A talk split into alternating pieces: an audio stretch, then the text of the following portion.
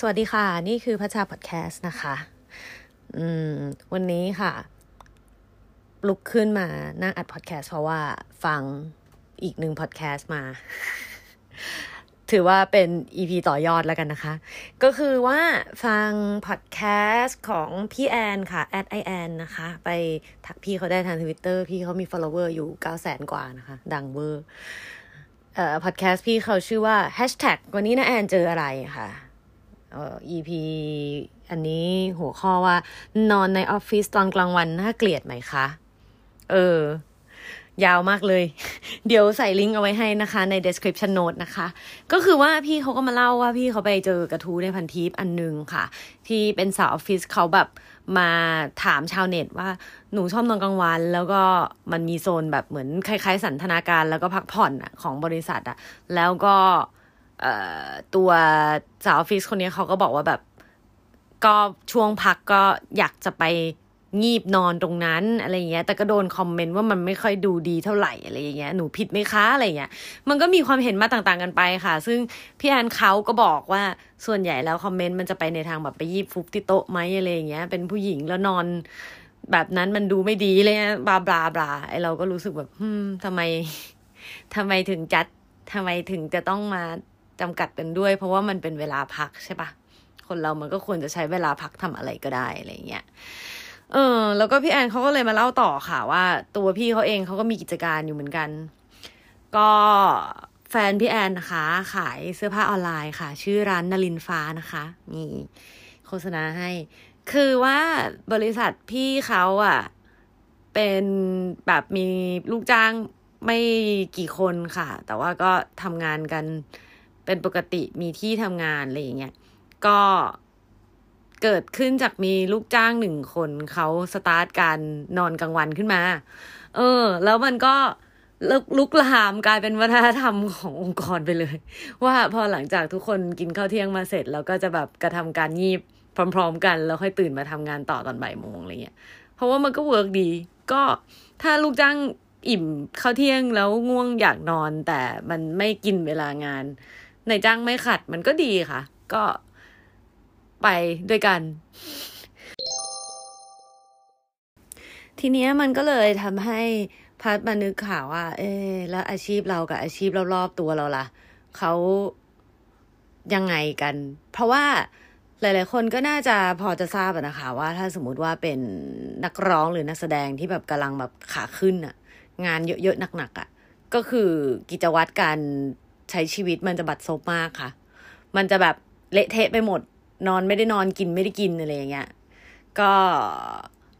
เลยแบบนึกย้อนไปถึงเรื่องของตัวเองบ้างเลยอยากจะเอามาแชร์กันค่ะว่า แล้วพวกเราใช้ชีวิตกันยังไงอะไรเงี้ยนะคะ อืมสำหรับอาชีพในวงการอะทั้งนักร้องนักแสดงพิธีกรอะไรต่าง ๆ นะคะ การงีบหลับมันไม่ใช่เรื่องผิดปกติเลยเอาจริง คือ ถ้านอนแล้วไม่ไม่กระเทือนการงานอะนอนไปเลย อยากนอนนอน อืม จริง ๆ นะ โดยเฉพาะ เอ่อ ในกองละครนะคะเหล่านักแสดงที่ทำงานกันหามลุ่งหามค่ำอะที่คิวแบบแน่นๆอะเขาคือแบกทุกอย่างไปที่กองละครไปสร้างที่พำนักของตนเองกันได้เลย มันไม่ได้มีข้อห้าม ส่วนใหญ่แล้วอะที่พัดเห็นน่ะ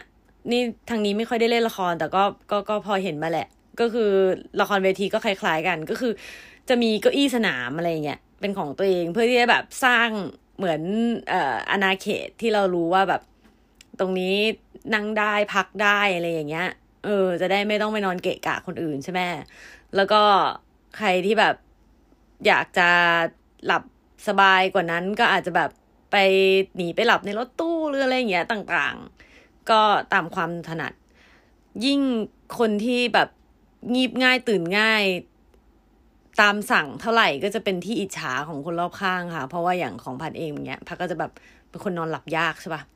ก็จะอิจฉาคนที่แป๊บแป๊บนั่งแล้วหลับได้ว่ะ ดีจังแบบรีชาร์จง่ายเหลือเกินอะไรอย่างเงี้ยนะคะ ในเนี่ยในฝั่งของนักแสดงอะ การแบบว่าตั้งเก้าอี้แล้วแบบพักหลับในช่วงระหว่างวันที่ไม่ได้มีคิวถ่ายของตัวเองอะมันเป็นเรื่องธรรมดามากเลย เพราะว่าทุกๆคนก็รู้กันว่าแบบ ออกกองติดติดกันหลายวัน มันไม่มีทางที่จะนอนพอได้เลยค่ะ อืม นั่นคือฝั่งของนักแสดง แต่ว่าส่วนฝั่งของนักร้องอะนักร้องไม่ได้มีที่ทำงานเป็นหลักเป็นแหล่ง คืออย่างเวลาเล่นละครนะคะออกกองถ่ายอย่างเงี้ย มันก็จะมีโลเคชันใช่ไหมมันก็จะอยู่กันเป็นแบบ อาจจะแบบถ่ายสมมุติอะไรดี บ้านทรายทองอะ่ะ ก็จะไปถ่ายคฤหาสน์แบบ ที่หนึ่งเพราะฉะนั้นก็จะแบบพอจะรู้ว่าจะปักหลักอะไรยังไงใช่ไหมคะแต่ว่านักร้องมันย้ายที่ทำงานตลอดอะเดี๋ยววันนี้จังหวัดนี้เดี๋ยววันนี้ไปที่นั่นอะไรอย่างเงี้ยแบบห้างโน้นห้างนี้ย้ายไปเรื่อยๆอะเพราะนั้นอะที่พำนักของนักร้องมันจะอยู่ในรถตู้ค่ะ ถ้านักแสดงโตในกองคือนักร้องก็คือโตในรถค่ะ อันเนี้ยแบบแท้ทูคือในสมัยตอนที่แบบ ออกจากบ้านมาใหม่ ๆ แล้วแบบมีวันละสามสี่งานอะมันคืออึดถึกอะ สุดยอดไปเลย ตอนนั้นยังเด็กอยู่อะยังทำได้ แต่พอมาถึงตอนแบบตอนเนี้ย พอคิดว่าถ้าสมมติจะต้องกลับไปถึกอึดถึกขนาดนั้น นี่ไม่รู้ว่าร่างกายจะรับไหวไหมเหมือนกันนะ คือเป็นนักร้องก็จะมีทุกอย่างขนเอาไปไว้ในรถตู้ค่ะ หมอนผ้าห่ม ของกิน เอ่ออะไรอะเมื่อก่อนนี้โทรศัพท์เล่นเน็ตไม่ได้ก็ยกคอมเสียบ air card ไปเล่นเน็ตบนรถตู้อะไรเงี้ย ใครที่ไม่เมารถก็อ่านหนังสือบนรถตู้ อ่านหนังสือสอบด้วยนะ สุดยอด ก็มันก็ต้องอย่างนี้แหละค่ะ เวลาที่สมัยก่อนที่อย่างเช่น เดี๋ยวนี้ไม่มีแทบจะไม่มีแล้วเพราะว่าแบบงบมันไม่ได้อะเนาะอย่างเวลาที่ออกไปทัวร์เจอพบปะแฟนๆ ด้วยการทัวร์วิทยุอะจะใช้คำนี้ มีศัพท์เทคนิคนิดนึงก็คือทัวร์วิทยุนั่นหมายความว่าจะไปตามคลื่นวิทยุต่างจังหวัด แบบ ค่อยๆไล่ไปทีละจังหวัดอะมันแต่ละจังหวัดก็จะมีคลื่นวิทยุหลัก ๆ อยู่ที่เราจะต้องไปเยี่ยมไปพูดคุยสัมภาษณ์ออกรายการเขาอะไรเงี้ยนะคะ เวลาไปอะขั้นสุดที่เคยทำมาที่ยาวนานตอนสมัยที่มีวิทยุชุมชนช่วงนั้นอะคลื่นวิทยุมันจะเยอะมากๆเลย เราก็จะพลอตไปเลยค่ะว่า อะ สมมุติว่าสามสี่หรือห้าวันเนี้ย เราจะไปทัวร์วิทยุ ในภูมิภาคนี้ เช่น ไปเอ่อที่ที่เคยนั่งนั่งรถตู้แบบไกลที่สุดก็คือจากกรุงเทพขึ้นไปเชียงใหม่ แล้วก็นั่งรถเออนั่งเครื่องกลับมั้งใช่ประมาณนั้น ซึ่งเราก็จะสตาร์ทจากกรุงเทพค่ะ แล้วก็วิ่งขึ้นเหนือไป ไปนครสวรรค์สุโขทัยเอ่อพิษณุโลก ลำปางอะไรอย่างเงี้ยจำจำจังหวัดไม่ค่อยได้แล้วแต่ว่าจะค่อย ๆ ไล่ไปวันละหนึ่งจังหวัดค่ะ นั่นหมายความว่า พอเวลาที่เราไปสวัสดีค่ะพัดชาค่ะเอาซิงเกิลใหม่มาฝากนะคะชาไปเหมือเธอนนนี่นั่นเสร็จอะไปทั้งวันจบวันพักนอนที่โรงแรม ตื่นมาวันรุ่งขึ้นขึ้นรถตู้ เพื่อที่จะไปต่อจังหวัดถัดไป เพื่อที่จะไปพบอะ พี่น้องประชาชน แล้วก็ทำอย่างเงี้ยซ้ำๆๆไปเรื่อยๆ จนกว่าจะถึงจังหวัดเชียงใหม่ แล้วก็บางจังหวัดระหว่างทางก็จะมีการเล่นผับตอนกลางคืนด้วยทัวร์วิทยุตั้งแต่ช่วงแบบสายๆเสร็จไปถึงตอนบ่าย ตอนเย็น พัก เปลี่ยนเสื้อผ้าอาบน้ำแต่งหน้าทำผม แล้วก็ไปเล่นผับตอนเที่ยงคืนหรือตีหนึ่งตีสองตีสามนอนแล้วก็ตื่นเจ็ดแปดโมงเพื่อที่จะขึ้นรถตู้ไปสู่จังหวัดถัดไป ไม่เรียกว่าโตในรถตู้ก็ไม่รู้จะยังไงละค่ะ นั่นแหละ มันมันก็จะต้องอยู่ให้ได้แล้วก็จะต้องแบบหลับให้ได้ในรถตู้ไม่งั้นไม่มีทางที่จะนอนพอค่ะ ก็อันนี้ก็เล่าให้ฟังกันว่า การนอนเป็นสิ่งสำคัญเอ่อสมัยนั้นพัดเรียกว่าเป็นการนอนแบบกดมิเตอร์ค่ะ ก็ได้เท่าไหนก็เท่านั้นแหละมากที่สุด เท่าที่จะพอมีเวลานะคะ เนี่ยค่ะ มันก็มีข้อดีก็คือ ช่วงที่นอนน้อยอะมันก็พอจะช่วยได้ค่ะ ก็ทำให้เวลาผ่านไปเร็วด้วยบางทีนั่งรถตู้ข้ามจังหวัดอะอะอย่างเชียงรายเชียงใหม่อย่างเงี้ย รู้สึกเหมือนจังหวัดติดกันใช่ไหมแต่ไม่นะ มันไกลมาก มันสองสามชั่วโมงอะไรเงี้ย ก็เวลาก็ผ่านไปเร็วดี แล้วก็จะได้เอ่อกินน้อยหน่อย คือเวลาอยู่ในรถตู้มันก็มีของกินไงล่ะ ถ้าไม่หลับมันก็กินไปเรื่อยไงล่ะ แล้วก็สารพัดแล้วก็ช่วยได้เรื่องเมารถด้วยค่ะ พัดเมารถง่าย ถ้าหลับไปได้มันก็จะไม่เมารถนะ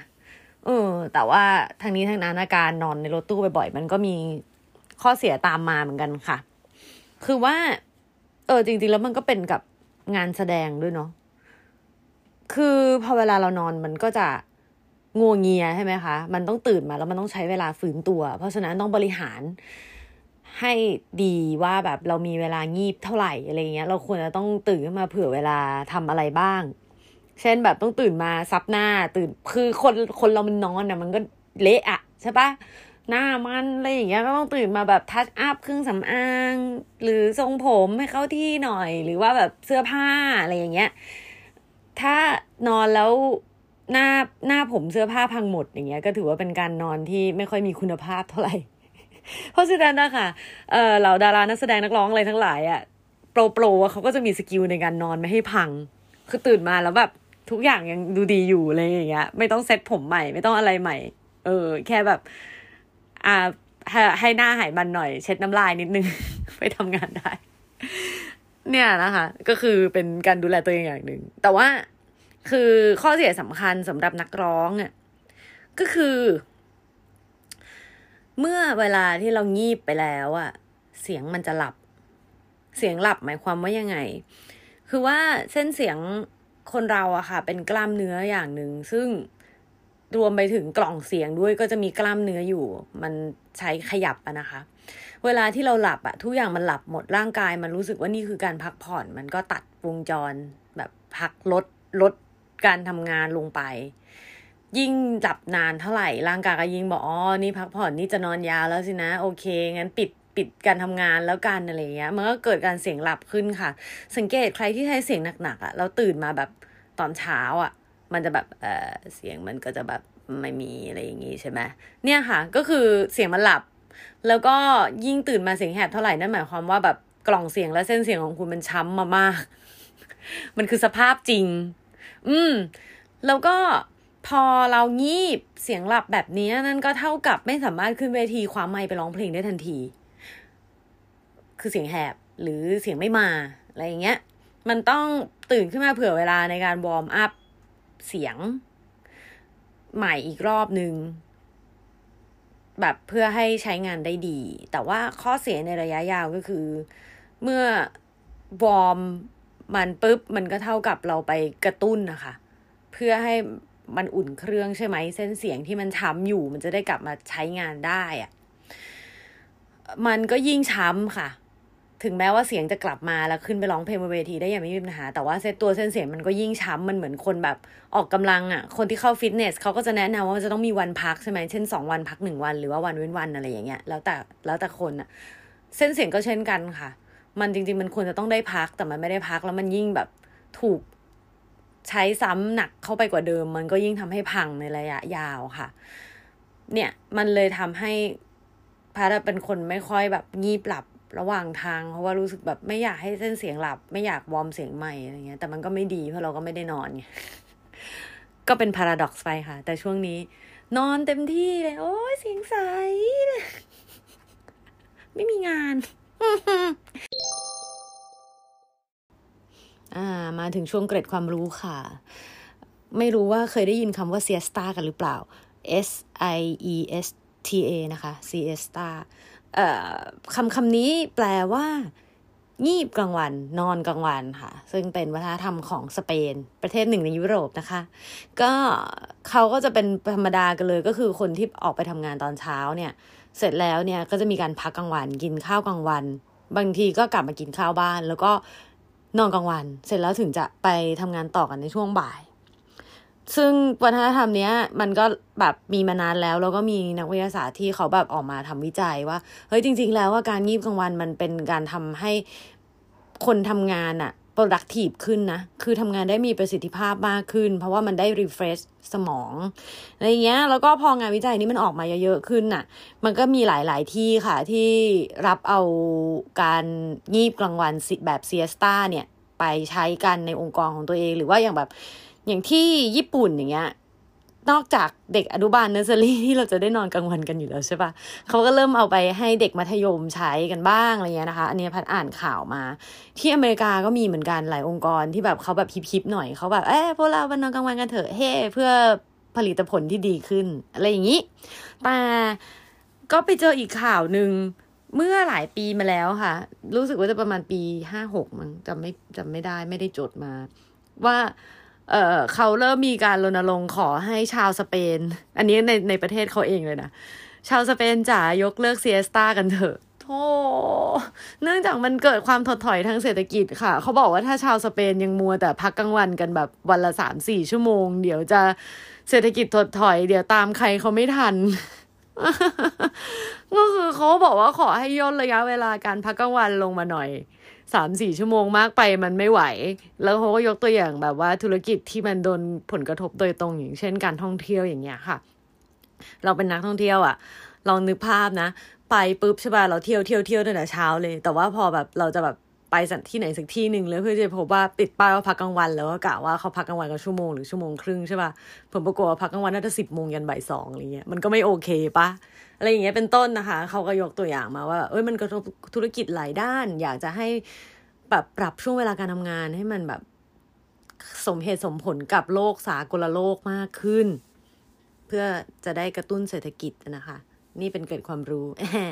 เกิดความรู้ที่สองค่ะ เพราะว่าก็อยากรู้เหมือนกัน ว่า เอ้ย ตกลงว่าที่นักวิจัยเขาบอกว่า การนอนกลางวันมันมีมันเพิ่มประสิทธิภาพในการทำงานได้นี่มันคืออะไร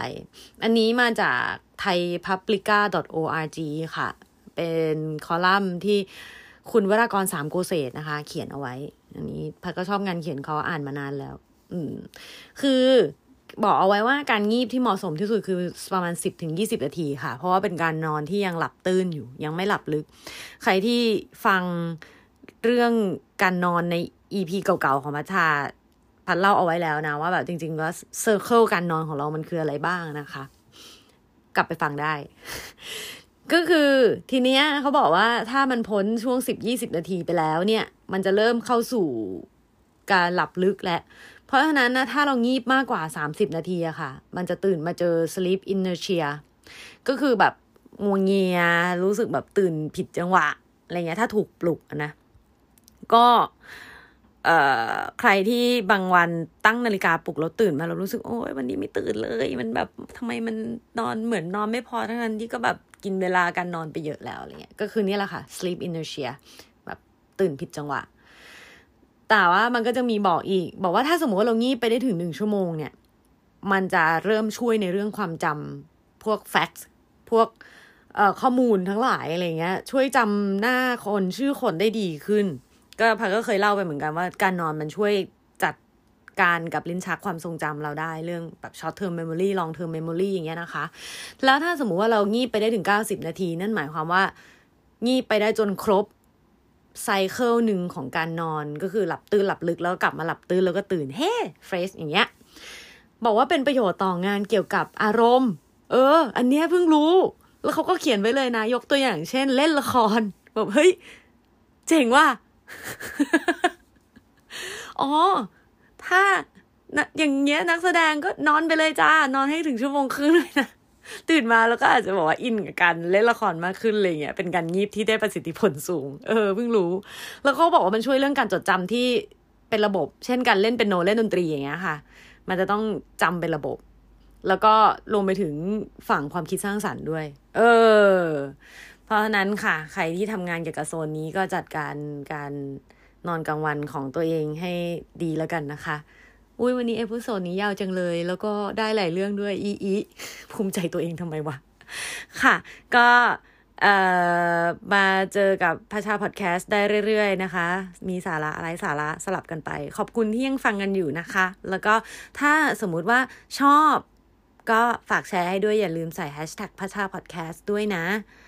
ขอให้งีบกันอย่างมีความสุขนะคะ แต่ว่าวันนี้ดึกแล้ว พระชาไปนอนแล้วค่ะ สวัสดีค่ะ